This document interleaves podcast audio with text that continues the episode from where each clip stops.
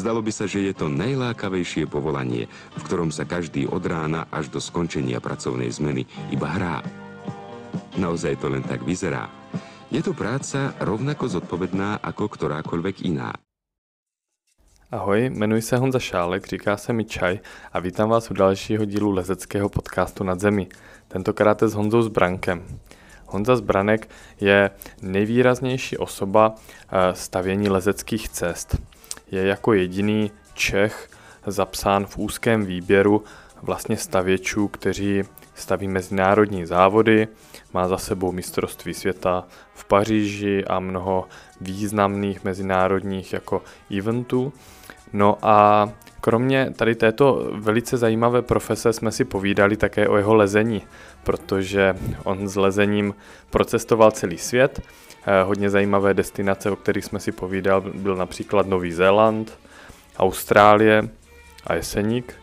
A krom toho taky přišla řeč na některé z vážných výstupů. Honzovi se spolu se stoupou povedl výstup tzv. cesty Bella Vista, ohodnocené stupněm 8C, Eh, na Čima Ovest, což je jeden z vrcholů Trečime.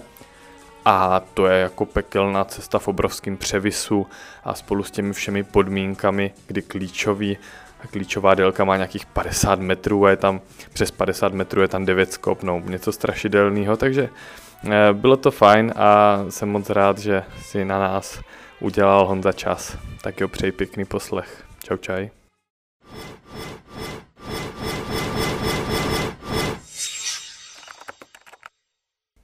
Na úvod možná bych začal, ty jsi z Jeseníku, je to tak? Je to můžeš, tak. Můžeš přiblížit posluchačům tady tento rázovitý region? Z pohledu lesce samozřejmě. No já když jsem začal v Jeseníku lest, tak to, tam byl relativně velký horolezecký oddíl mm-hmm. a máme tam docela dobré skály, čertový kameny hned nad městem, kde už se jako historicky pořádali jedny z prvních závodů Doteď jsou tam nalepený takový čísla na skále, kde se ten lezec jako dotknul a dostal nějaký body, takže mm-hmm. uh, to, už, to už je třeba 30 let zpátky, nebo tak nějak, ještě víc určitě. A já jsem v roce 92 se šel s tačkou podívat vlastně na jedny z prvních uh, lezeckých závodů v České republice. Byli u nás v tělocvičně, tam na takové asi 6-metrové stěnce a táta byl kdysi členem horolezeckého oddílu, pak přestal, když jsem se narodil. A uh, mě to nadchlo, protože tam vyhrávali super ceny, nějakou motokáru tam asi vyhráli, nebo tak za první místo. Super. Tak jsem říkal, wow, to chci zkusit. Přihlásil jsem se do oddílu a už od roku 92 jsem vlastně tam chodil na stěnu taky. A, a... 92, tak to ti bylo 6 let? nebo? No, no, 6 let. zhruba od 6 let lezu hmm. a, a už vlastně eh, v prosinci 92 jsem jel do Šumperku na moje první závody. Mm-hmm, Šumperk, jak tam krkavec nebez tak stavěl, nebo někdo takovej, ne? Takový. To, to ještě ani ne, to bylo v takové horování v tělocvičně, taky v rámci nějakého festi- festivalu. Uh, to si pamatuju, no, doteď jsem tam stál na nějakém šroubku asi u první expresky a došel mi časový limit. jo, tak u těch dětí to občas se někde takhle zaseknou. Já si, eh, já jsem totiž nevěděl, když mám hodně kamarádů z Jeseníku a tak, že tam byla taková lezecká komunita, ale ono by se to nabízelo, protože tam opravdu ty terény jsou pěkný. Um, příroda, vedlo tě to třeba, hm, jak to tam bylo? Byly to provázané třeba to horolezení i třeba s běžkováním nebo s běháním, tak jak to třeba znám u jiných jako oddílů? Obecně v Jesníku jako běžecké lyžování je hodně populární mm-hmm. a u nás v rodině o to víc, že moje ségra si to vybrala vlastně jako její hlavní sport, takže my jsme spolu, spolu začali lézt a ona je o pět let mladší a potom začala běhat na běžkách o trochu víc, mm. takže já jsem samozřejmě se taky snažil běhat na běžkách, ale uh, ne závodně. a, a neběhal, a, si, neběhal si jako dlouhý běhy třeba? Jako závodně? Závod, no tak eh, to až teďka v poslední době. Aha. A je to spíš taková, taková hobby aktivita, která mě baví, abych se udržoval v kondici jako v rámci svého povolání stavěče mm-hmm. cest. Mm-hmm. No to je zajímavý, protože třeba to běhání, když jsem si povídal s Elou Adamovskou, tak vnímala právě jako super uh, doplnění k lezení ve smyslu uh, nejenom regenerace a vyčištěné hlavy, ale i udržení nějakého toho um, kardiovaskulárního systému, srdíčko a plíce. Takže ty to máš taky třeba, když celý den pracuješ na stěně, tak, tak cítíš, že si to žádá to tělo? Nebo, nebo v jakém smyslu ti to pomáhá, to běhání? No má to dvě, dvě roviny pro mě. Jedna je právě, jak si říkal, to vyčištění hlavy a, a když člověk eh, je celý den jako zamýšlený, přemýšlí nad kombinacema kroků a, a jak by to mohlo dopadnout, tak eh, si potřebuje odpočinout a to běhání pro mě funguje perfektně. No mhm. a jednak to funguje jako eh, v rámci té přípravy na to řemeslo toho stavěče, mm-hmm. protože stavěč oproti lesci má vlastně ten problém, že my jsme třeba někdy 18, někdy i víc hodin v práci a musíme lézt, ale musíme i stavět a nosit těžké věci, takže vlastně ten fyzický zápřah je tam velký a to běhání mě jako pomáhá držet se v kondici, mm-hmm. no, abych to nějakým způsobem vydržel. Vlastně ono by nedávalo smysl po celém tom stavění, když ty se specializuješ taky na jako ty závodní cesty, kde to musíš ty každý krok zkoušet, tak by nedávalo smysl ještě tu jednostranný přetížení ještě jako dimenzovat tím, že si půjdeš zalíst, tak to běhání asi se víc nabízí, že? No, hlavně většinou mám prolezeno, že nemám kůži. A jo, a jo. jo, tak nebo jsou tam drobné zranění prstů, mm-hmm. kloubů, eh, ramen, takže i si tím jakoby odpočinu. Mm-hmm. Jo, zregeneruju, doroste mi kůže na rukách, pokud sebou někde nefláknu teda mm-hmm. při běhání a, a můžu zase do práce. Jo, to je super kombinace a myslím si, že tím spíš člověk ocení, protože si povídáme tady na malé skále, takový v centru Českého ráje, eh, potom to místo, kde bydlí, že oceníš právě ty terény, kde se dá pěkně zaběhat, což myslím si, že asi vidíme podobně. Uh, Honzi, u toho jeseníku, to je vtipný, já jsem lezl dokonce na Žulovém vrchu, takové pěkné bouldrové oblasti, nějaké bouldry od tebe. Nakopali mě hrozně zadek, takový mantl, myslím, že se to jmenuje mantl mantl, úplně mi to tam sesadilo a my to, ty tam máš i pěknou cestu, já kouknu do papíru, na čertových kamenech a o tom to je za devět. A vypadá úplně skvěle a já se na nich chystám, že si někdy uh, rozhodně musím vylíst. Vypadá to pěkně po takových oblinkách. No čertový kameny a ta cesta vlastně mě provázela od malička. Je to takový, že uh, tam jsem začal lézt. Mm-hmm. Tam byla moje první cesta 3 minus opička. opička. Pak uh, vlastně všechny ty cesty mě tam došly relativně rychle a v té době byla jakoby nejtěžší cesta uh, 9 minuska a nabízela se tam právě jedna volná linie středem té stěny Oni tam kdysi byli takové památní desky uh, horolezců, kteří zahynuli v horách. A ne teda na náš nátlak, ale prostě horolezecký oddíl se roz, rozhodnul, že jim dá nějaký jiný místo. Mm-hmm. A vznikla tím tam jakoby příležitost udělat volnou linii středem vlastně té mírně převislé desky a uh, ta klasa na těch čerťákách je mírně těžší a uh, já jsem tomu dal za devět je to taková spíš boulderová cesta a bylo mi asi 14 nebo 15, když jsme to tam navrtali s tátou. Mm-hmm. Ten, ta žula je tam strašně tvrdá, mm-hmm. takže jsme ještě uh, měli takový problém, že jsme neměli vrtačku a, a nešlo to tam moc jako dělat ručně, tak jsme to má 6 dní tu, jestli se nepletu. No, tak jsme Borháku, no, tak jsme od, od kamarádu popučovali prodlužky a z místní hospody jsme tam jako natáhli asi 350 metrovou jako uh, linii prodlužek a navrtali jsme to normálně jako vrtačkou. Mm-hmm. To jsem slyšel poprvé v životě, že si někdo takhle prodlužku dotáhne až... No a já jsem tam musel tomu vrchnímu z té hospody ještě sekat jako dřevo za to, že, že nám půjčil vlastně tu elektriku. A jo, v 14 letech. Takže tak jsem měl takovou brigádu. pro tebe. Jo, jo, jo. To je dobrý. Aha, tak to je super, to jsem vůbec netušil. No a tak ty jsi se eh, zaměřil nebo pustil do lezení, že tě lákali ty závody, že, že prostě tam byly ceny a že jsi měl nějakou takovou tu komunitu kolem té stěnky a mm, jak ono to šlo postupně tak, že ty si odcestoval nebo si ještě závodil nějak intenzivněji uh, předtím? Protože ty si, jestli se nepletu, hodně času strávil um, v Austrálii a na Novém Zelandu tak já jsem šel studovat do Prahy mm-hmm. a v rámci uh, nějaké úspory za ubytování jsem se dohodnul uh, v Mamutu v Nastíně v Holešovicích, uh, že bych tam mohl jako stavět cesty za ubytování. Tak jsme se tam tak nějak jako dohodli a to byl vlastně víceméně začátek mé kariéry jako profesionálního stavěče, kdy v té době v Česku jako profesionální stavěč jako nic takového ještě jako mm-hmm. neexistovalo. Tam se stavilo jako za volný vstupy na stěnu a tak. A já jsem tam stavil teda za ubytování. A pak jsme dostali jako skvělý nápad s kamarádem, že bych se chtěl naučit anglicky, on taky, a, a že by se nám hodilo jet do světa. A uh, nějak padl jakože uh, uh, nám to oka jako Nový Zéland, protože mm-hmm. já mhm. jsem se bál hadů v Austrálii a, a Amerika byla moc komplikovaná pro nás, takže pojedeme na Zéland a abych si vydělal na letenku a, a tak, tak jsem měl do Německa a tam jsem stavil už jako profesionálně dva měsíce cesty. A, a to si, to si zjistil kontakt třeba přes někoho uh, z nějakých závodníků, nebo přímo jako se zvídal do Německa na stěnu, ahoj, já jsem Honza Zbranek a postavím vám tady cesty. No, no to bylo, uh, že vlastně Libor Hroza, majitel toho, mm-hmm. toho mamutu, se znal s majitelem tady té stěny v Lipsku a dal mi teda doporučení, že, že, že bych tam měl jet stavět cesty. A tak jsem tam teda přijel, že budu stavět mm-hmm. cesty a, a dva měsíce jsem tam dřel úplně od rána do večera, abych, abych si tam leco vydělal a, a pak jsme odletěli uh, na Nový Zéland.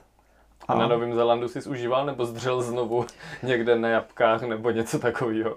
Ne, tam to bylo dobrý, tam jsme přijeli vlastně na, do Aucklandu na největší stěnu na Zélandu ten, tehdy a, a chvíli jsme jim tam pomáhali, mm-hmm. než jsme si přestavili do, dodávku, postavili tam postel a trošku, trošku ji skultivovali. My jsme to koupili po takovým starým a, malíři, takže to byla vyloženě pracovní dodávka asi za 20 tisíc korun mm-hmm. v přepočtu a, a ta nám rok sloužila jako, jako domeček. To je super. A jezdili, jezdili jsme po Zelandu, byla tam i taková série jako závodu přímo na skalách, boldrových, takže já jsem tam vlastně začal pořádně boldrovat i na skalách. Mm-hmm. A díky tomu jsme se seznámili vlastně se spoustou lidí a, a potkali jsme třeba i a, jednoho strašně inspirativního lesce, který byl původem Čech. Jeho maminka se tam přestěhovala, když byl ještě malinký a mluvil velice dobře česky, Ivan se jmenoval a ten objevil, nebo byl jeden z uh, průkopníků boulderování v Castle Hill. Takže s ním jsme tam skoro tři měsíce boldrovali a čistili nový kameny a pak tam za náma přijelo spoustu kamarádů ještě a, a mhm. od tama jsem se vlastně potom dostal do Austrálie. Mm-hmm.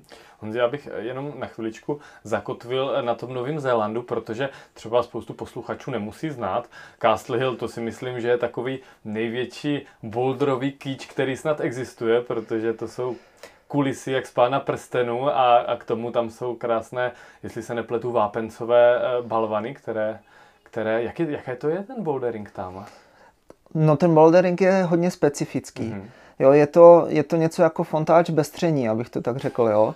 Že tak to bych nechtěl teda. Jo, když si, když si hmm. představíš úplně nejkrásnější útvary, který si můžeš vůbec vymyslet jako hmm. lezec nebo jako stavěč a, a ty chyty jsou tam super, jsou tam odlišť přes dírky do takových fakt jedovatých výlezů, kdy, kdy ty mently jako bez tření jsou fakt pekelný. Hmm. A uh, člověk si na to musí zvyknout. My jsme tam přišli první den právě s tím Ivanem a byl tam takový dlouhý rajbák, asi 6 metrů a on si obul lezečky a bez rukou ho vyšel nahoru. A já vím, že nám to trvalo asi dvě hodiny to byli s rukama. Mm-hmm. A právě po dvou měsících a tam přijela Anna Šter vlastně uh, boldrovat a, a jedna z věcí, které my jsme ji potom šli ohromit, bylo, že už jsme taky vyšli ten rajbák jako bez rukou a ona se tam trápila chudinám, protože přijela poprvé. A je to takový, jako, že je to, je to o nohách, je to o tření. Vy jste vylezli rajbas, který Anna Šter nemohla vylézt, tak byste ho dali bez ruky. Tak ona to potom vylezla, ona byla mnohem jasný. šikovnější než my, ale, ale, je to, vtipný, ale je to takový, že musí si na to člověk zvyknout, mm-hmm. jo. To tření tam hraje obrovskou roli a uh, to, ten bouldering je hodně specifický a mně se strašně líbil teda. Mně se líbí taky fotogenický bouldering. Já jsem to teda, mě to nejvíc přiblížil snímek, když tam vyrazil Bone Speed s Chrisem Sharmou, kdy tam, kdy tam lezli. Jinak já, to je jedno z míst, které fakt jako vypadá strašně pěkně a rád bych se tam zatím podíval. Jo, jo. Takže ne, doporučuješ. Ur, určitě doporučuju. Mm-hmm. Je to vlastně ty dopady jsou nádherný, je to, tam nejsou stromy. Jo, je, to, je to vlastně zelená tráva, mm-hmm. zelený louky a mezi tím ty bílé kameny jsou rozesetý. Tvoří to takový města, kde se člověk může ztratit na hodiny a hodiny a, a vlastně není tam pořádně průvodce mm-hmm. tady toho. Takže, takže vlastně, když někoho znáš, tak chodíte a, a jinak prostě bloudíš ve městě Boldru a, a když se ti něco líbí, tak prostě lezeš a, Pecka. A ještě jako stavěči mě to strašně bavilo, že tam uh, jsou ty chyty relativně daleko od sebe, jak je to hladký a, uh-huh. a nemá to tření, tak uh, jsou tam i skoky, jsou tam náběhy, jsou tam skoky z boulderu na boulder, jo, takže je, takový, je to uh-huh. takový jako svěťák, eh, jako meka svěťákového boulderingu, mě to přišlo. To je inspirativní. No, no, no, a klasa je tam strašně těžká, ale jo, tam, tam, tam vylez nějaké osmá bouldery, tak to, to, to už se cení, jo. Uh-huh. To je super. A na tom, eh, na Zélandu, mm, já právě tohle je jedna z mála oblastí, kterou tam tak nějak jako znám, jinak eh, samozřejmě je to znám jako horolezecký, že jo, ty nejvyšší, nejvyšší vrcholy, ale mm, je tam něco, co bys třeba vyzdvihl, nebo, nebo spíš potom až teda v té Austrálii, ke které se dostaneme za chvíli?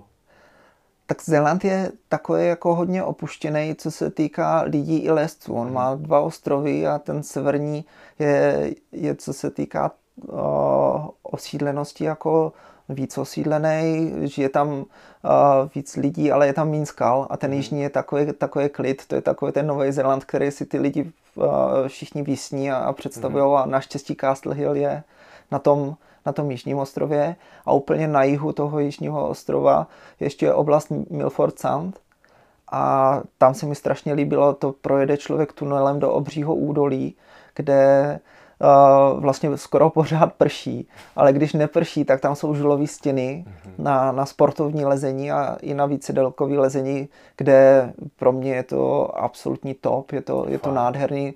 Jsou tam i třeba 10-12 délkové cesty, kde ty do, dojedeš uh, ke stěně na kajaku, projdeš džunglí a potom lezeš 10-12 délek Ty nahoru, um, až 8B, 8B plus obtížnosti převislý stěny, je to, je to super. Jsem v životě neslyšel. Ale Musím doplnit vzdělání. Asi 300 dní v roce tam prší a nám tam teda taky vždycky pršelo, co jsme Jež. tam byli. A takže to je, to je taková trochu nevýhoda, jo? No, to je blbý. ale, ale zní to jinak samozřejmě skvěle. Skvěle. Pojďme kouknout do Austrálie. Vy jste se teda přesunuli, že jste chtěli poznávat, nebo jste tam dostali nějakou lepší nabídku my jsme měli, jako praci? Jo, my jsme měli víza v Austrálii na rok. Uh-huh. A Zůstávali jsme potom už v Castle Hill asi tři měsíce a když jsme tam byli vlastně tak eh, těsně před zimou, tak se začalo ochlazovat a lesci začali odjíždět a nám se podařilo konečně přelíst ty svoje projekty tím, jak byla zima. A nakonec už jsme tam zůstali jakoby skoro sami. A pak už byla taková zima i v té dodávce, ona byla fakt jako prosklená, tak eh, že nám to vždycky všechno zmrzlo a tak eh, jsme si říkali, že bychom tam tu dodávku mohli nechat a jet se na chvíli jako ohřát do Austrálie, kde přeci jenom jako no, říkali, že nebude taková zima, sněžit a, a tak.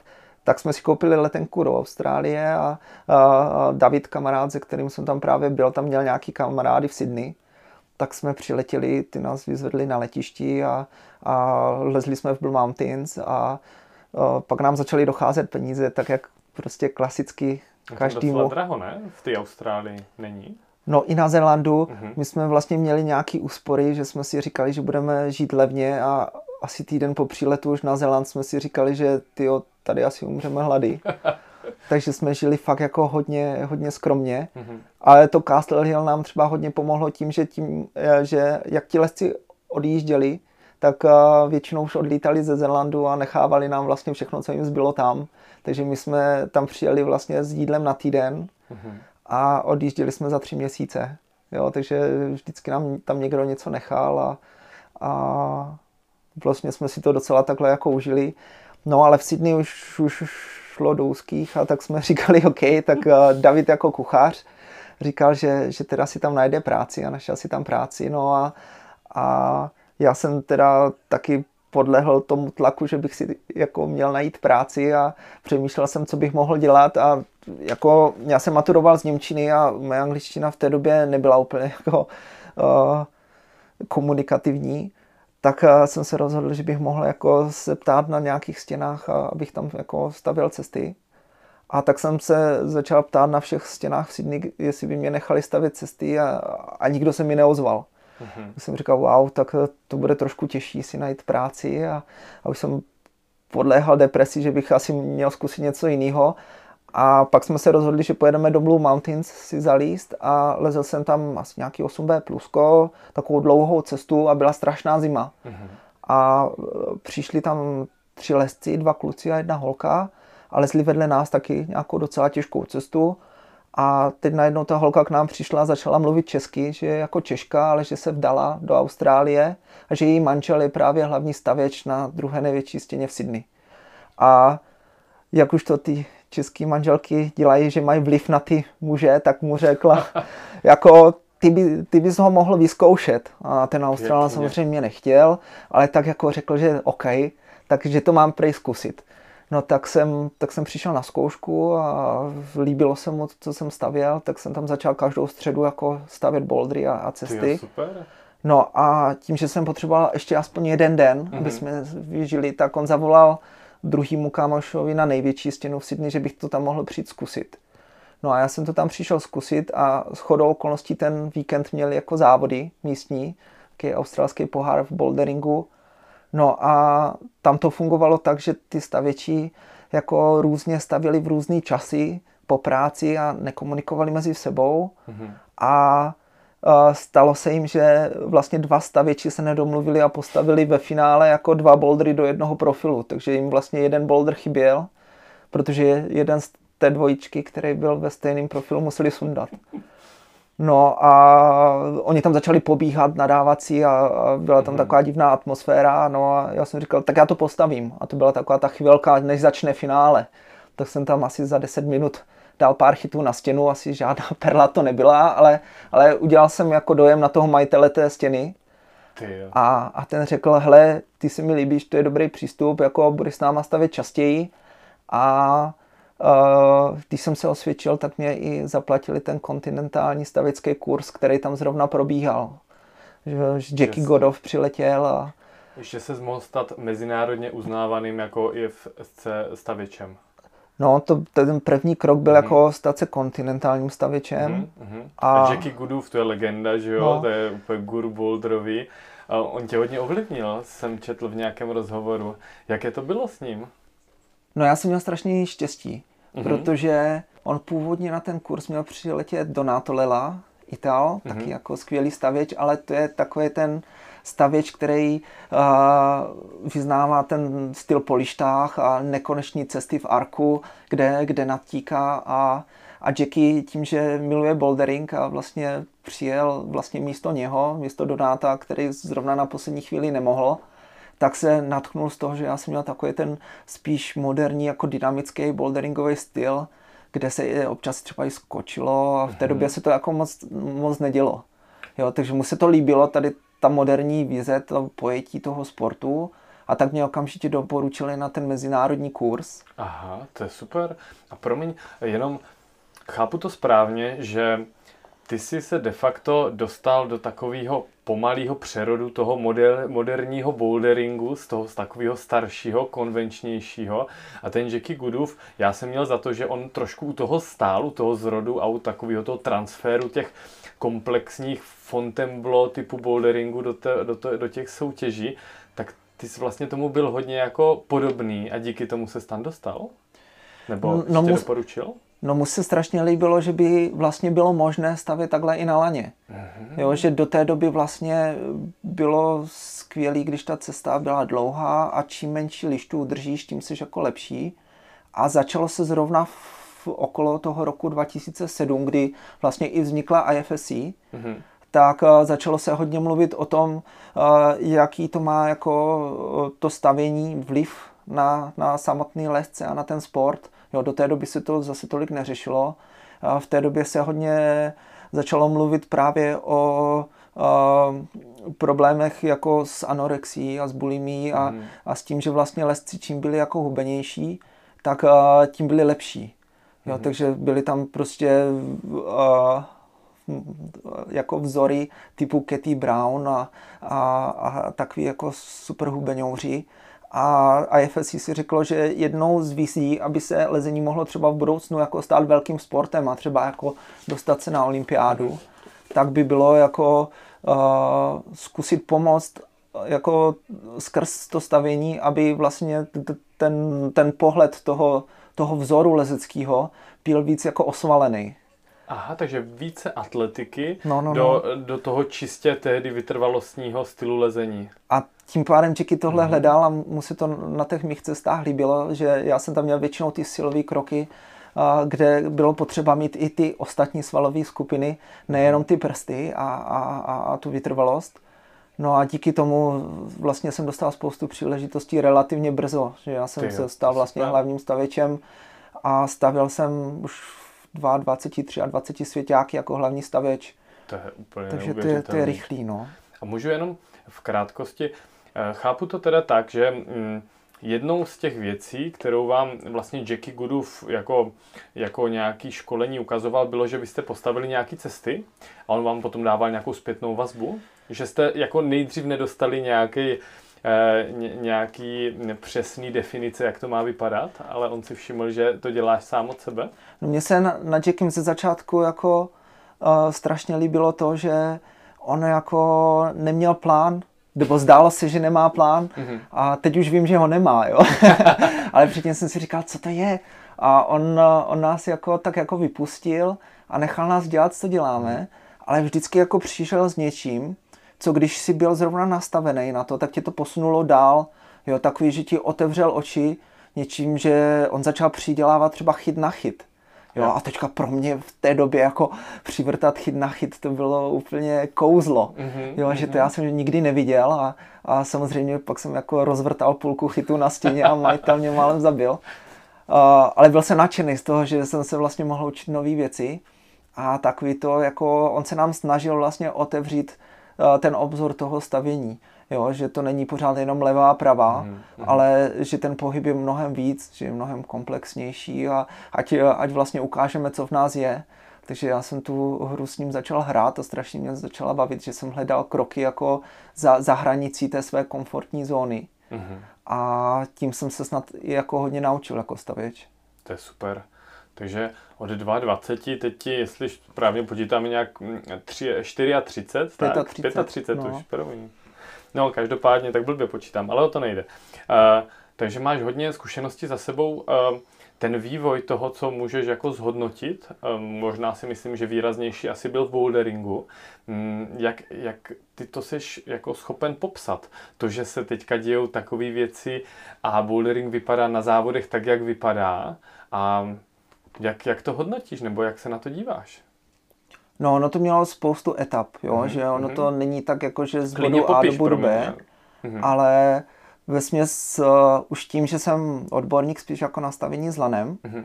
tak uh, to budu spíš jako hodnotit jako stavěč na lano, než, než Rozhod, odborník boulderista. Mm-hmm, rozhodně. Ale vidím to tak, že vlastně už v roce 2007 se začalo řešit takový ten, ten olympijský sen, takový to jako, co ten sport musí udělat, kam se musí posunout, aby byla vůbec šance, že by se třeba někdy dostal do té olympijské rodiny. Mm-hmm. A teď tam byly dva tábory. Jeden tábor těch uh, jako ortodoxních skalkařů, kteří říkali prostě olympiáda úplně hovnu, jako to, to nikoho nezajímá, to skazí ten sport, komerce a, a Coca-Cola, McDonald a tak.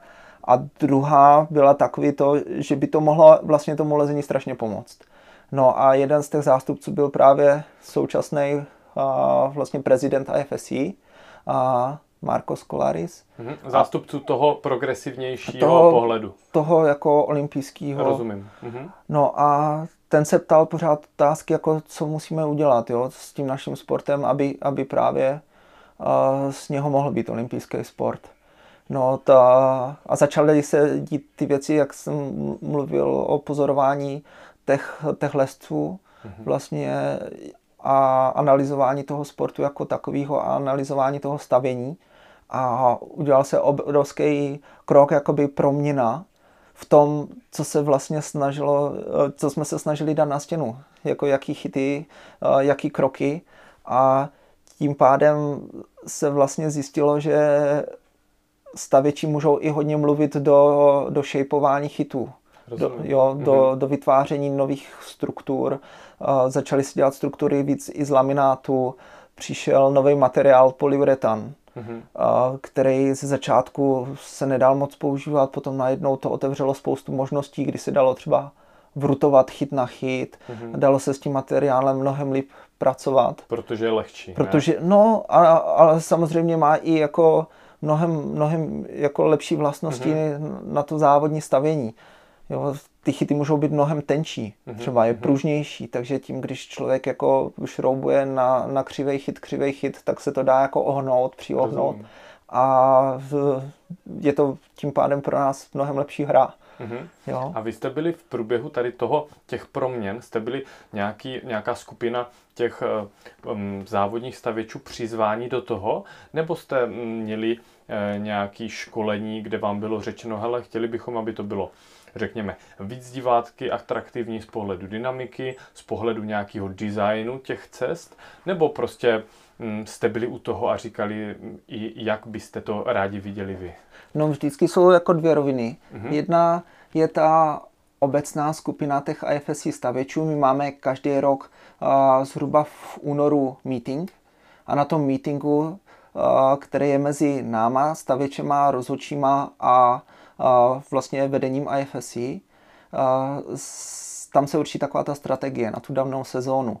To znamená, my jim řekneme, co si, o nás, co, si myslíme o tom, mm-hmm. o tom sportu a, a kam by se to mohlo posouvat a oni nám řeknou jako svůj cíl co zase oni vidí jako v rámci jako důležitosti uh, získávání dalších financí a, mm-hmm. a jako fair play ve sportu a, a tak.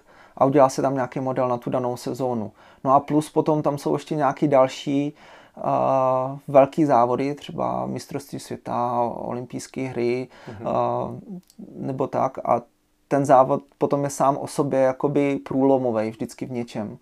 Jo, takže když se organizuje mistrovství světa, tak ten hlavní staveč má spoustu meetingů předtím s designérem, s choreografem toho eventu, s televizí. Choreograf toho eventu má za úkol i to, jak by to třeba mělo vypadat vizuálně? No třeba, ta cesta. když jsem stavěl Paříž, mm-hmm. tak já jsem byl hlavní stavěč, ale stavili jsme v Šamony, protože ta hala v Paříži byla strašlivě drahá, mm-hmm. tak jsme stavili dva a půl měsíce předtím Šamoní a tam jsme se předtím, než jsme začali stavět, sešli vlastně s tady s tím choreografem a normálně v kavárně v, v Šamoní a probrali jsme ten plán, jak by to mělo vypadat. Jo, on mi říkal, hele, stěna je třeba šedá, tak na tu šedou část můžete dávat jenom tyhle barvy chytů, Aha. na tu červenou jenom tyhle barvy chytů. Pak říkal, ta linie by měla být zhruba tudy, tak já jsem mu řekl, jako, že zhruba půjde tudy. Uh-huh. A pak řekl, v tomhle místě budou kamery, takže tady by bylo dobré udělat třeba nějaký skoky. Hustý. Tak já jsem mu zase to nějak ty křivky trošku změnil, aby se neskákalo třeba mm-hmm. do mhm. druhé expresky nebo tak. No a pak říkal třeba v tomhle místě tady budou mikrofony, takže nějakým způsobem, aby ty lesci udělali zvuk. wow, no ok. To nebude problém s Adamem, ne? no, no, no. takže, takže to takhle funguje. Jo, a v té době třeba mm-hmm. olympiáda se řeší ještě desetkrát víc. Tam už je dokonce program, který nám pomáhá kreslit ty cesty dopředu. A tam už se to musí posou, posílat jakoby spoustě lidem, aby se vyjádřili k barevnosti, k tomu, jak to mm-hmm. bude vypadat v televizi a tak. Takže samotný samotná ta cesta, ta příprava, tak, tak uh, má spoustu to je teda fuška. Jo, organizačních jako úskalí. No a třeba to mě vždycky zajímalo, uh, jakým způsobem vy se dostáváte k nějakému finalizování výběru chytů. To je na vás? Nebo se řekne, hele, vyberou se chyty nebo struktury, které třeba jsou nové, neokoukané, anebo se spolupracuje jenom s nějakými certifikovanými výrobci, který jsou schváleni právě federaci? Jo, to se ptáš dobře, no, no protože to mělo taky svůj vývoj. Mm-hmm. A spousta top značek chytů když se koukneš na jejich majitele, tak to jsou hlavní stavěči IFSC, ať už je to Cheetah, Flathold a, a spousta dalších. No a a samozřejmě ostatním výrobcům chytů se nelíbilo, že se na svěťákách objevovaly často značky těch, těch stavěčů, že chtěli taky, aby měli tady tu možnost mm-hmm. vlastně být na IFSC TV, aby, aby lesci a nejlepší lesci na světě a měli možnost jako testovat a závodit na jejich chytech tak se vymyslelo, že se udělá takový jakoby katalog chytů, výběr chytů, mm-hmm. výběr značek. Takže všichni vlastně mohli jako a, podat žádost Aha. o to, aby se dostali tady do tohohle výběru těch, těch značek. Já nebudu říkat nejlepších značek, ale těch značek, které splňují splňují nějaký kritéria. Mm-hmm. A teď se svěťáky můžou stavět už jenom z těch značek, které jsou tady na tom listu. Mm-hmm. A olympiáda má ještě jako užší kritérium, že tam jsou jenom tři nebo čtyři značky na struktury, na chyty a na makra. Mm-hmm. A je to zhruba dohromady něco přes tisíc chytů. A ví se to dopředu? Ví se to dopředu a je to dělané právě kvůli tomu, aby si to ty ostatní federace mohly třeba nakoupit tyhle chyty a trénovat na nich, aby všichni měli jako fair podmínky. Mm-hmm aby to nebylo tak, že my vybrousíme třeba v Česku tady nějakou tajnou sérii, na kterým bude třeba jenom Adam trénovat a potom bude mít obrovskou výhodu, mm-hmm. že bude mít tu znalost chytů. A Což v praxi je strašně důležitý, asi si myslím. Určitě je, protože mhm. člověk tam může jít víc dynamicky, jestli v tom chytu jistější. Mm-hmm. A nějaký chyty mají třeba drobnou vadu, Jo, takže když ty máš na boldrovce a šáháš na to mm-hmm. každý den, tak tu vadu najdeš, naučí se na tom. To dá někde zalomit na kraji. A... Třeba když jsme mm-hmm. přišli poprvé s, s tím duálem, mm-hmm. s tou klouzavou plochou na tom chytu, tak uh, ty lesty se toho štítili, ty se toho báli dotknout. A teď, jak si na to zvykli, tak to umí chytnout do ruky, umí se na to postavit velice dobře. Mm-hmm. Takže už jenom tím, že vlastně si to mohli osahat a, a trénovat na tom, tak už přesně ví, jaký si na to mají vzít lezičky, kdy si předtím namágovat a jak to chytnout. Ty ty takže, takže to jsou profíci. Jo, ty, Rozumím. No. Ale já jsem slyšel mm, z historie samozřejmě, jsou to drby. Ale e, že třeba nějaké, myslím, že zrovna k Rakousku se to vázalo, že měl třeba Kilian Fischumberg k dispozici třeba sérii chytů dřív jako a tak, to se teda vázalo k boulderům a tak, ale těžko říct, no, ono se to, to asi musel taky zažít. Předpokládám u mistrovství světa v Paříži, že se někdo ozýval, že se to postavil Adamovi na míru a tak, ne? Nebo se nikdo neměl nějaký takový blbý průpovídky? Jako lidi to zajímá. Tady ob, mhm. obecně tady to stavění, jak to vůbec funguje a jestli se dá postavit cesta na míru, jestli nějakým způsobem jako stavěči jsou podplatitelní nebo ne, ale jak vidíš, tak tady jsme v chaloupce, která má pár metrů a určitě velký prachy za to jako nedostáváme. To ti a, Jo. no ne, že bys za to nedostával prachy, ale že ne. jsi nepodplatitelný. No. To je super. Ne, jde, jde o to, že samozřejmě cesta na míru když to někoho zajímá, tak postavit samozřejmě jde.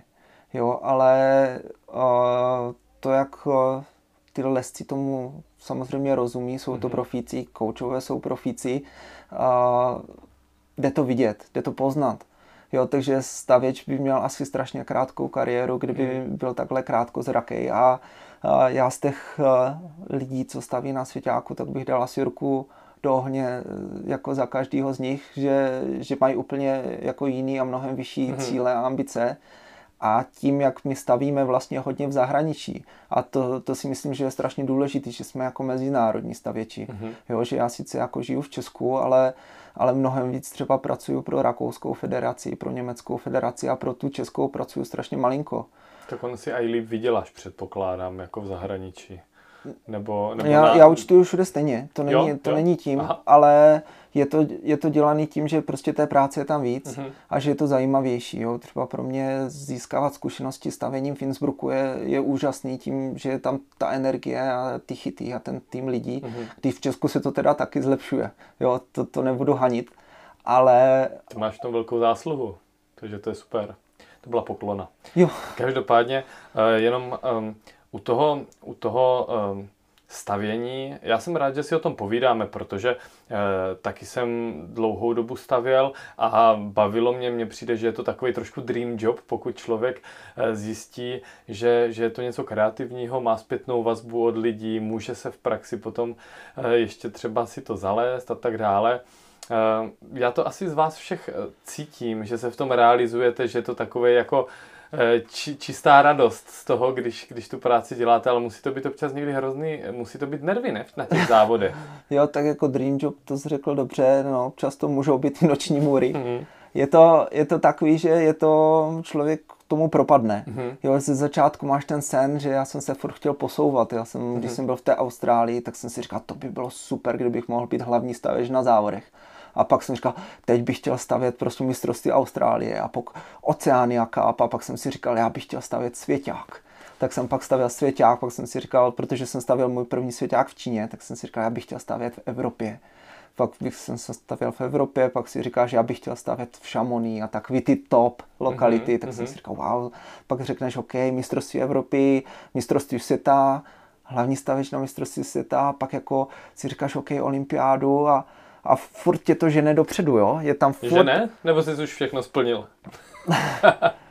no já jsem takový, že se nechám hodně jako uh, vyhecovat tady mm-hmm. těmahle metama a, a baví mě to. Super. Protože je to takový, že tím, jak ten sport roste a ty máš pocit, že je to i jako součást tebe, jo? že to roste, že to stavění se strašně rychle vyvíjí, tak uh, já mám pocit, že prostě tomu spoustu dlužím. Mm-hmm. Snažím se to nějakým způsobem i jako splatit nějakýma ostatníma kurzama a, a kempama pro stavěče a, a mám spoustu aspirantů, takže tohle mě jako vždycky motivuje a to je, to je záslužná činnost a je to, je to vidět, že si to tady hodně pozvedl a že podobně jak třeba někteří úspěšní, úspěšní závodníci, jako třeba Adam nebo Ela, pomáhají být inspirací pro ty, pro ty, co se vyvíjí ještě nebo nejsou tak úspěšní, tak to vidím i u toho stavění, což je, což je strašně sympatický. Dlužno podotknout, že ty eh, spolu i s ostatními eh, vlastně stavěči mezinárodními máš taky, že jo, vlastní, vlastní firmu eh, chytu Moveholds, takže hm, předpokládáš, že vlastně můžeš jistým způsobem formou třeba svých chytů vytvářet trendy dopředu? Nebo přemýšlíš nad tím někdy takhle? A je to strašná motivace pro toho stavěče. Mm-hmm. není to jenom tak, že by to byl komerční svět, že si řekneš, mm-hmm. že OK, udělám světy, jako chyty na svěťák a vydělám spoustu peněz. Je to spíš pro mě taková motivace v tom, že vlastně to stavění začíná mnohem dřív Jo, už eh, jakože začneš vymýšlet tu sérii chytů a začneš vlastně přemýšlet, uh, jak to zlepšit, jak to posunout dál, aby, aby těm lescům víc natíkalo, aby ty chyty vypadaly super na stěně, aby jim třeba někde dokázali vyvlát nohy, aby zároveň to nebylo jako třeba závislý tolik na tření a na podmínkách. Mm-hmm. Takže ty, když už brousíš tu sérii s vidinou světového poháru, tak si říkáš, kde všude byl jako problém a jak bych mohl pomoct tomu, aby ten další závod byl lepší. Mm-hmm. Takže je to vždycky vidět, jako když a, ty máš tu možnost připravit něco na ten svěťák navíc. Jo, teď třeba do Innsbrucku jsem dělal ten Tetris, takový ty struktury, mm-hmm. které mě jako strašně inspirovaly, že to byla taková hra. Teďka na letošní sezónu jsme se domluvili s Andrejem Chrastinou z AXu, že bychom vytvořili sérii hitů AX+, tomu zatím říkáme, kdy jsem vybrousil takový jako obří stisky a chtěli bychom je do Innsbrucku na Svěťáku a, a už mají ten dual, mm-hmm, který, mm-hmm. který jsme dělali jako úplně poprvé tady v Česku. Je taky populární, že? Ten dual surface. Je, je super v tom, že vlastně nám pomáhá jako stavičům nutit ty ty závodníky les tak, jak my chceme, aby lezli. Rozumím. Jo, že je tam přesná plocha, kde si máš dát nohu, uh-huh. takže když my chceme, aby tam dali patu, tak, tak je to jasný. Když uh-huh. chceme, aby skočili, tak je to jasný. Když nechceme, aby měnili ruce na tom chytu. Jo, takže nám to pomáhá si vlastně s těma závodníkama hrát.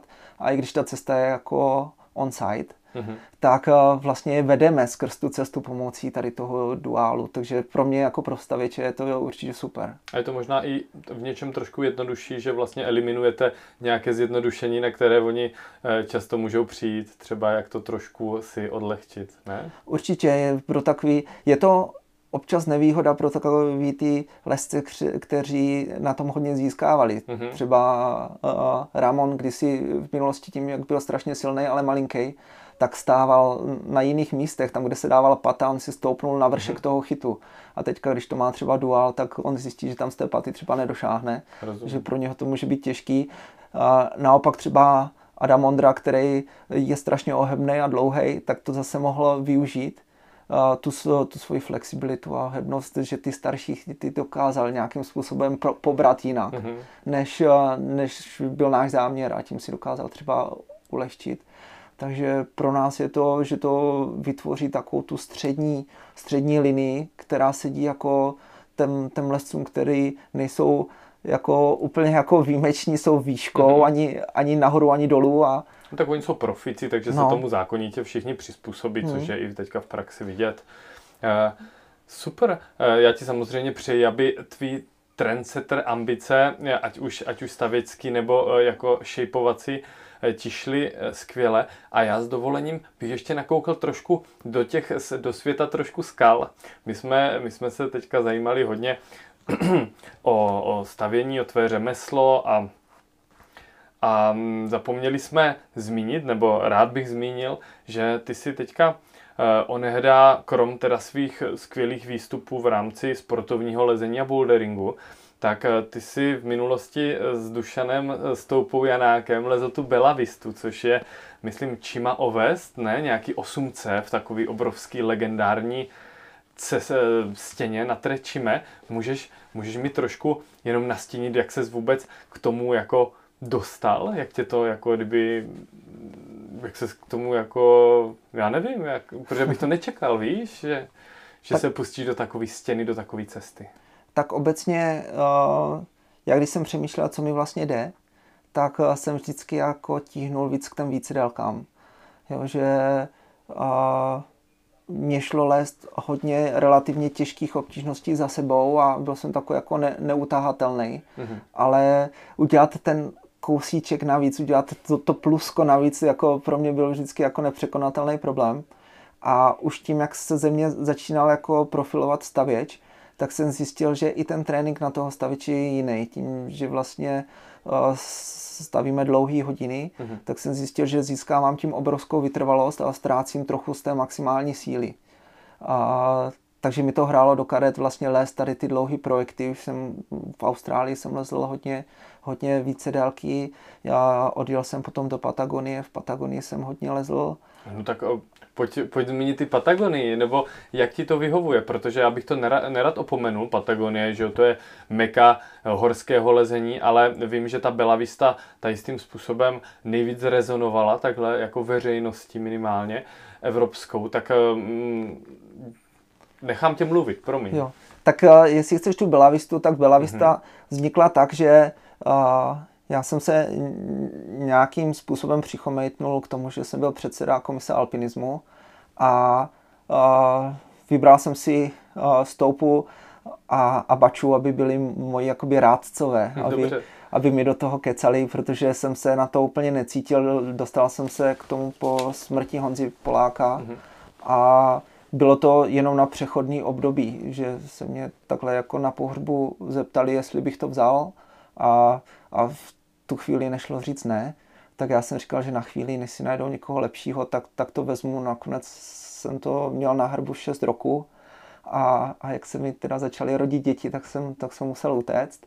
No a tím, jak jsem, jak jsem se těm alpinistům chtěl věnovat pořádně, tak nás napadlo, že bychom udělali sraz alpinistů a na tom prvním srazu alpinistů jsme se vlastně v krasu sešli a, a povídali jsme se a jak už to ty alpinisti takhle mají, když se sejdou, tak lítali čísla, lítali sny a plány a, a Stoupa řekl, že jeho vlastně velký sen by bylo jako vrátit se do, do Belavisty, protože on už tam ze Šatavy jsem byl a, a mhm. cítil někde sílu, jako že by mhm. to chtěl přelézt.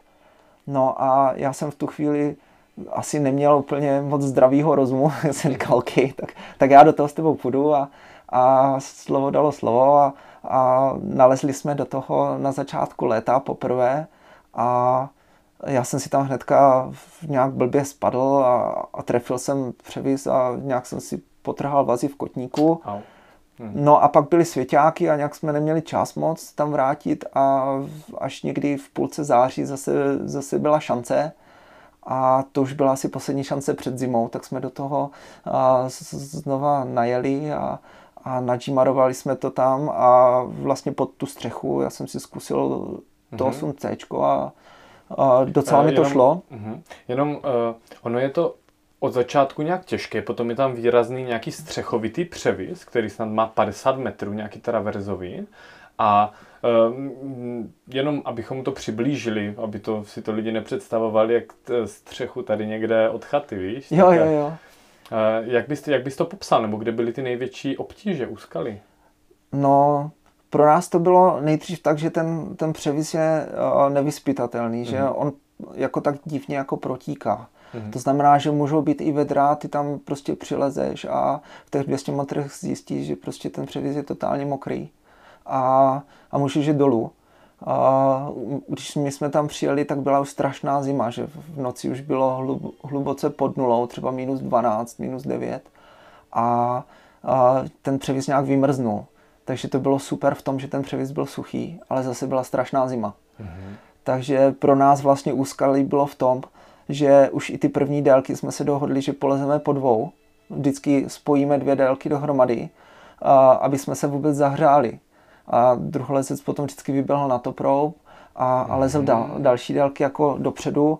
No a na mě vyšel ten převis, to, ta délka za, za 8C, takže já jsem vlastně dolezl jakoby dvě délky pod ten převis. A na druhým, tam jsem si třeba 10 minut ještě jako trošku vydýchal No a šel jsem, šel jsem les ten, ten převis, kdy jsem vlastně největší strach měl z toho, že mi jako přemrznou prsty a že tam upadnu někde v závěru. Ona ta, ta klíčová délka má skoro 60 metrů a je tam 9 skop, takže ono, i když my tomu říkáme, že je to 9 jako... skop? No. V celé 60 metrů. Tam máš vrtaný štandy, to je dobrý. Mm-hmm, to je no, super. ale takže nespadneš na zem, ale jinak je to jako po skobách, jako že to není, není sportovka a, a už dolézt vůbec po ten převis jako morálovka, ono na těch mm. čimách to není úplně pevný. Co ne? A tam je třeba jedna, dvě skoby na délku, a, ale ze si třeba 7B terénem, který je mhm. trošku vyklavej, trošku vlhký. A není to, že by to člověk měl naběhaný, protože my jsme tam džimarovali, když jsme mm. si to byli zkusit nahoru. Takže se tam už i trošku bojíš. A ta samotná délka jako je bezpečná, ale nevytrhli jsme třeba ani jednu skobu. My jsme měli to štěstí, že vlastně ten samý rok, co my jsme to zkoušeli, tak to zkoušel i jako Polarchr z Babsí. Mm-hmm. A jako to skvěle připravil tu cestu, že dotloukl všechny skoby. A, a jo, takhle. Takže, takže jsme měli jako to štěstí, že, že vlastně jsme měli takový, takovýhle servis od nich. Tak. Mm-hmm. Ono, e, autorem, jestli se nepletu, je Alexander Huber, který je i znám e, tím, jak je odvážný a jakým způsobem nejenom tady v této stěně nebo uh, na těch trečimách dokázal neuvěřitelné kousky. Mimochodem ten Haze Brandler 8 mm, plusku mm. na solo, to je úplně bláznivý, to nechápu.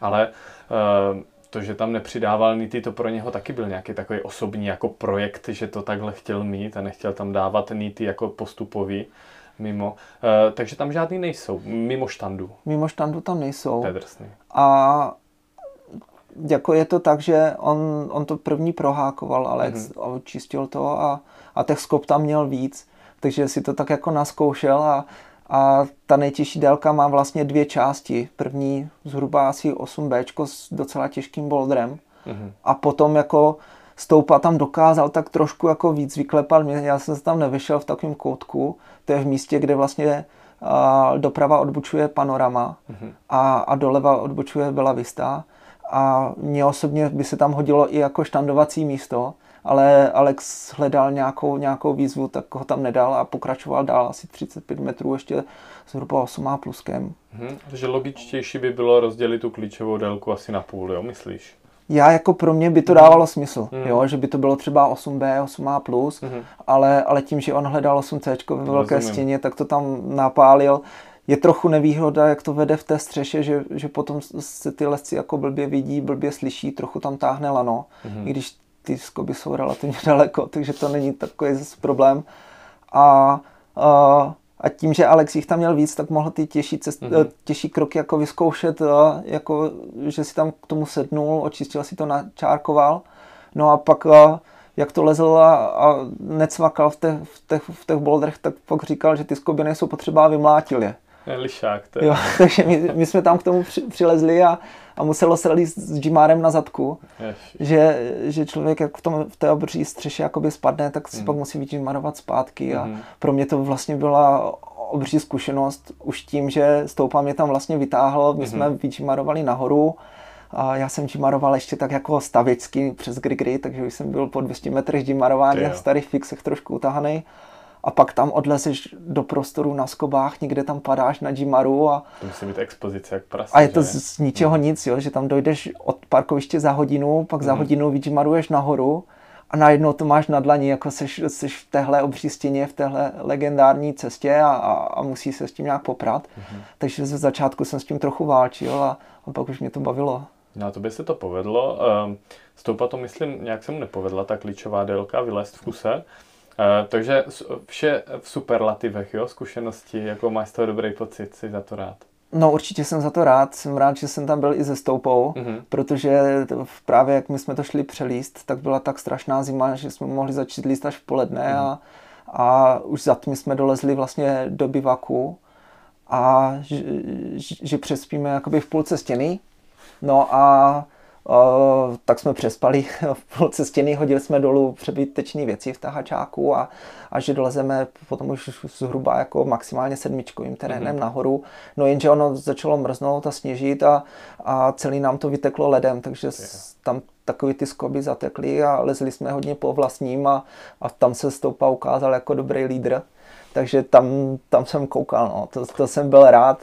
Že máš zkušenýho, že, že mám zkušenýho pardála sebou. Pardála jo? právě mm, sebou, jo. Tam jsme štandovali na vklíněncích někde a tekla nám voda za krk a bylo to, to hrozný. Drsný, no. To drsný. A máš nějaký ještě třeba uh, sny, vize, když třeba pominu ještě uh, tu Patagonii, kterou, kterou nezmiňoval? No já mám takovou vysněnou cestu, my jsme o tom dlouhou dobu už mluvili s kamarádem právě s Jorgem Ferhovenem a, a s Jakobem mm-hmm. Larcherem, co spolu stavíme. A je to v Pakistánu, taková jako přelezení mm-hmm. takového jednoho pilíře, který, který nám jako vyhlídnul ještě David Lama.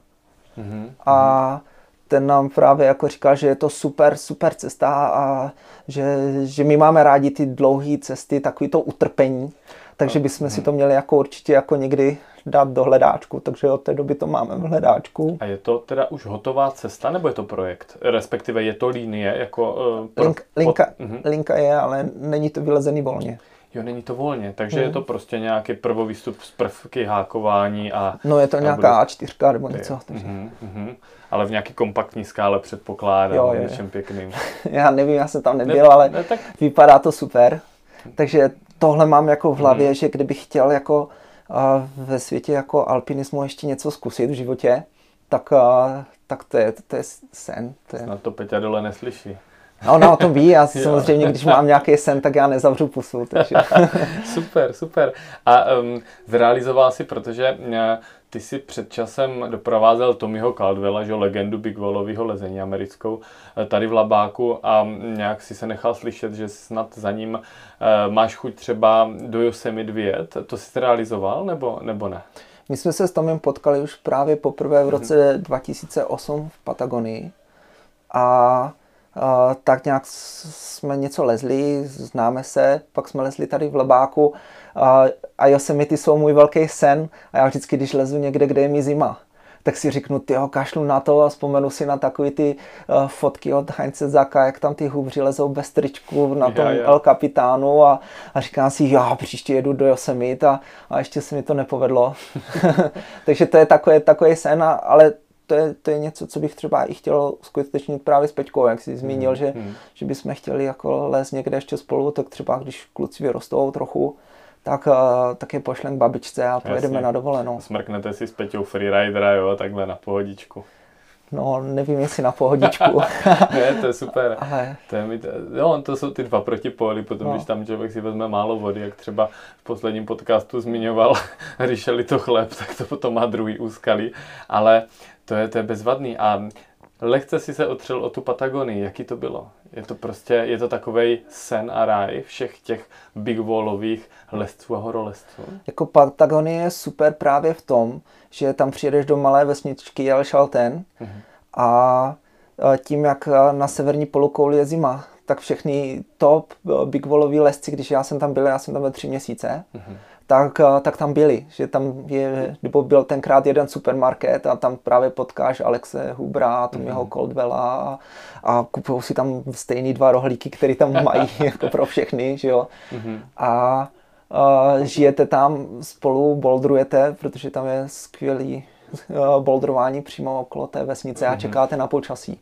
Tam se v Patagonii pořád čeká mm. a, a jak to počasí dovolí, tak, tak se musí právě strašně rychle lézt.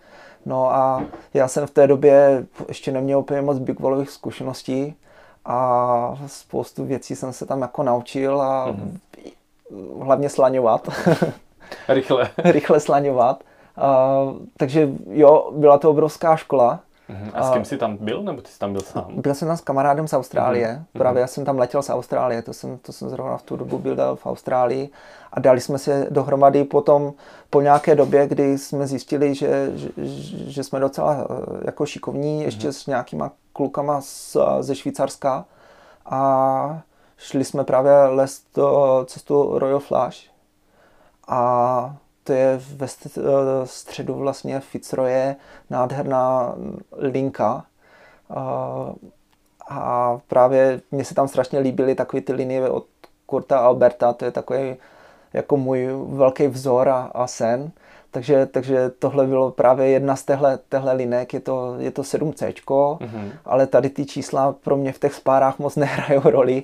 Ono i sedmáčková spára, nějaká širočta, tam pro mě mohla být jako hodně velký peklo, když to, když třeba to 7C bylo po lištách nebo nějaký stěnový lezení s nítem, mm-hmm. tak to bylo tak ti to sedlo. jednodušší. Mm-hmm. Takže tam jsme si strašně jako zablbili. Ten Fitzroy je pro mě nádherná hora, na kterou se určitě chci ještě vrátit. A... a kolik jste tam, prosím tě, měli z těch třech měsíců jako dobrých dnů nebo takového útočného počasí, protože to je strašný, strašná alchymie, aby to vyšlo. Jako já jsem se tam naučil a to bylo dobře, že do Patagonie se jako nejezdí za projektem, že tam mm-hmm. se prostě jezdí jako užít si tu Patagonii mm-hmm. a díky tomu jsem asi nepodlehl takové té depresi čekání na to počasí, kdy máš v hlavě jeden projekt, ale lezli jsme furt, kdy to šlo, a kamkoliv to šlo, třeba jenom do půlky stěny, když to počasí nedovolilo, ale zalezli jsme si tam vlastně parádně. Takže já myslím, že když tam člověk eh, jede s tím, že nemám v hlavě jako nějaký číslo, nějaký projekt a, a daný směr, mm-hmm. ale prostě uh, baví se s těma místňákama, kde to zrovna jde, jaký počasí uh, hruba bude, ze které strany bude foukat, tak, uh, tak se dá líst jako relativně hodně. Mm-hmm. Jo, ale nesmíš mít ambici, jako že chceš vylít konkrétní směr, nebo to hmm, pak může být smutný. Na tore někde a potom čekat, až se udělá no, no pár no, no. jako okno.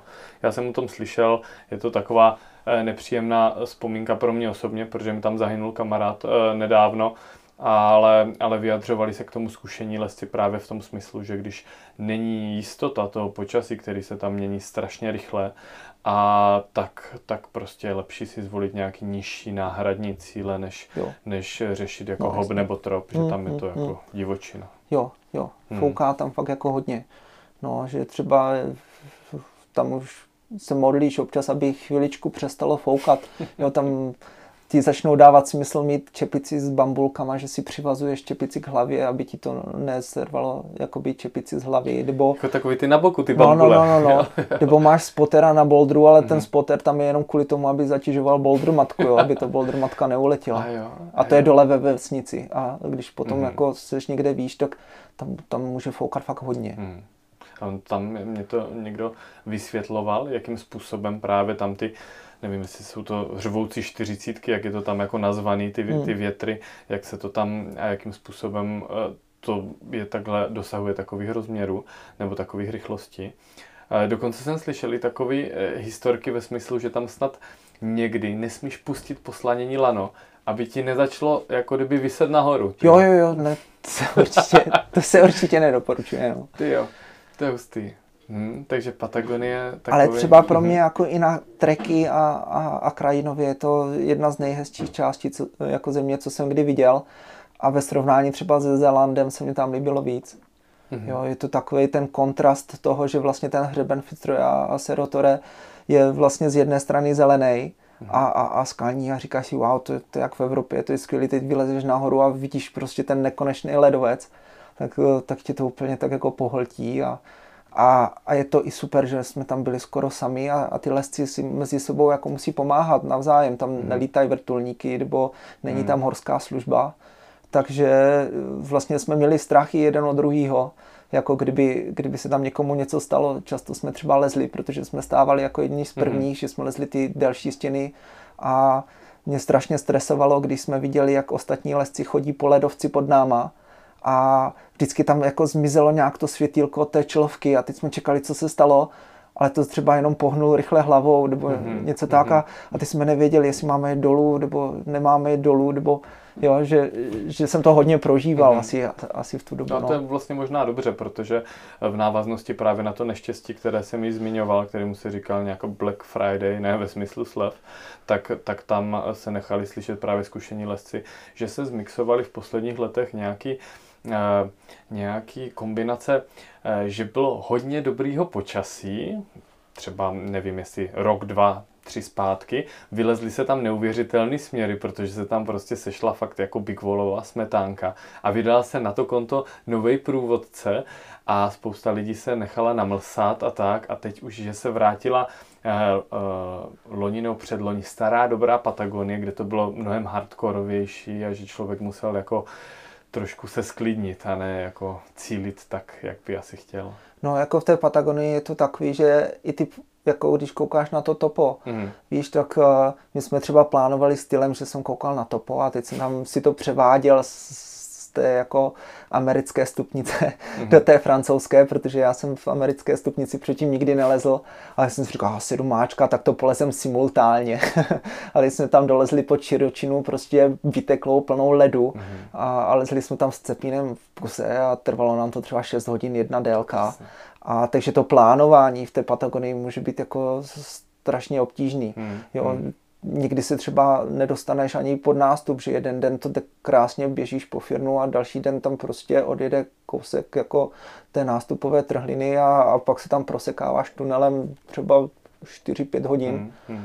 a nedostaneš se včas tam, kam bys potřeboval a, a je hmm. vymalovaný.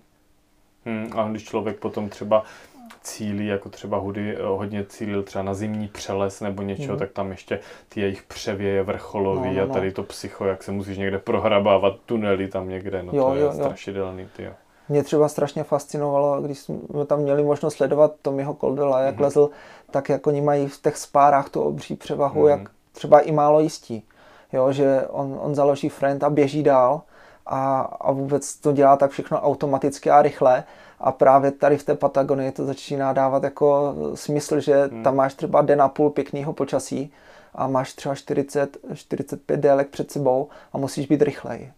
Jo, to a v tom my jsme třeba měli obrovskou rezervu, že jsme na každém štandu prostě se zamotali do lana a přendávali si matroš a, a měl jsem vždycky na sedáku opět friendů víc, než bych zhruba potřeboval mm-hmm. a ono se to nás čítá a s tím, že vlastně nekempuješ pod stěnou a než pod tu stěnu dojdeš, mm-hmm. tak mhm. už jsi hodně jako a, jako unavený. Já nejsem zrovna žádný jako ledoborec nebo mm-hmm. specialista v mačkách, takže pro mě už bylo vždycky utrpení dostat se jenom ke skále.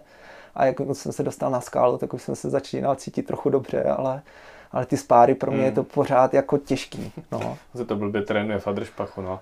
To naprosto chápu, ten nadhled, který můžou mít právě tady ti osemičtí borci, co tam celý rok můžou běhat kiláky, že jo, vertikální spárovi, který jsou asi eh, očekávám mnohem podobnější tomu, než někde tady eh, v, če- v, české, v české krajině. No, tak no jako... já jsem v té době hlavně mm. žil v Austrálii, takže tam s těma spárama to bylo ještě mm. o, o těžší než tady.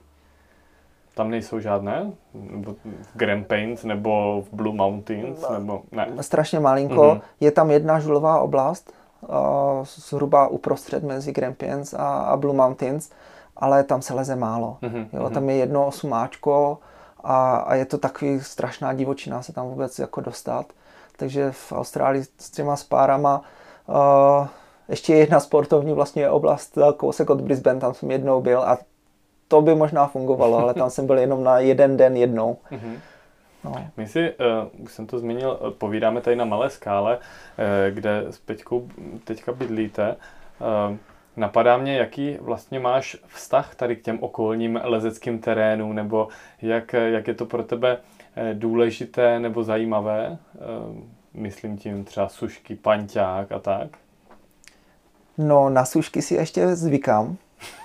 Mě obecně, ne, že bych to chtěl nějak jako hanit, ale eh, mě nebaví list bez mága. Mm-hmm. Už z toho důvodu, že vlastně já lezu jako ve dnech, kdy jsem dokončil stavění mm-hmm. a mám strašně prolezeno vždycky a pak se mi potí hodně ruce a když lezu bez mága, tak se mi to blbě hojí. Mm-hmm. Takže pro mě je jako lepší si namágovat a jít třeba na panťák tady a je to taková schizofrenie trochu, že? Že panťák jeden břeh, toto to sušky druhý břeh.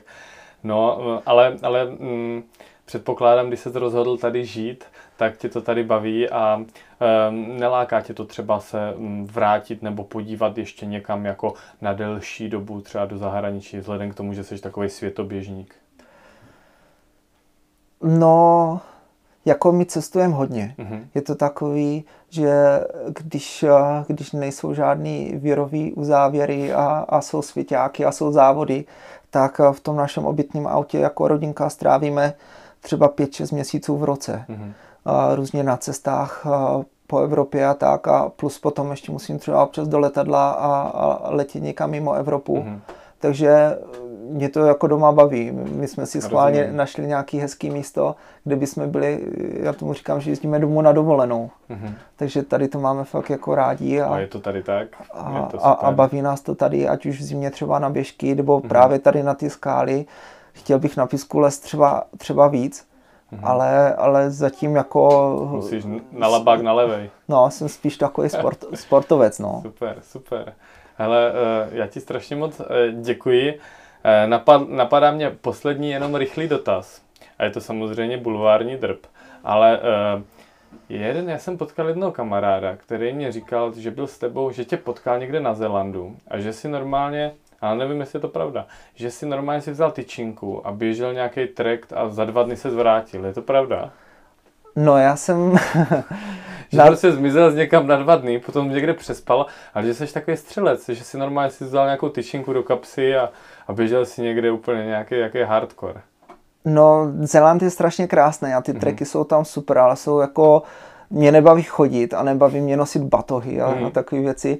No ale zjistil jsem, že třeba ten pětidenní trek se dá za den nebo za nějaký dlouhý den, třeba 30 hodinový. A kolik to jako, má třeba kiláku, promiň? Třeba 120 km. 120 kiláku. No.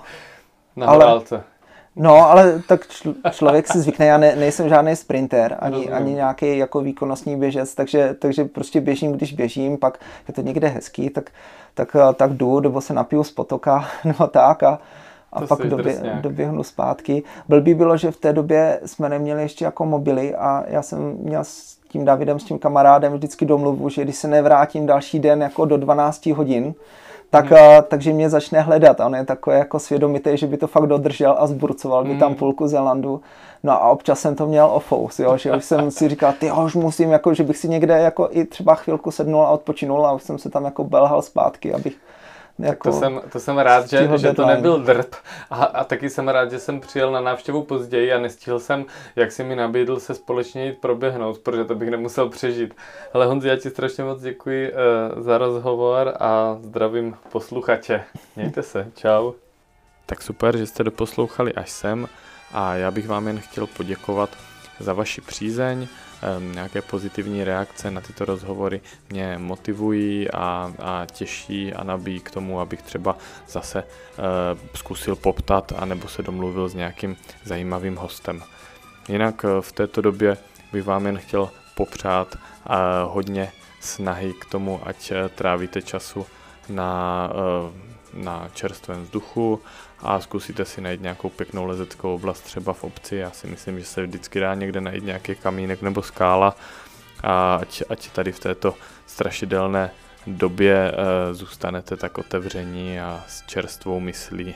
Tak se mějte a zase někdy na skalách. Čau čaj.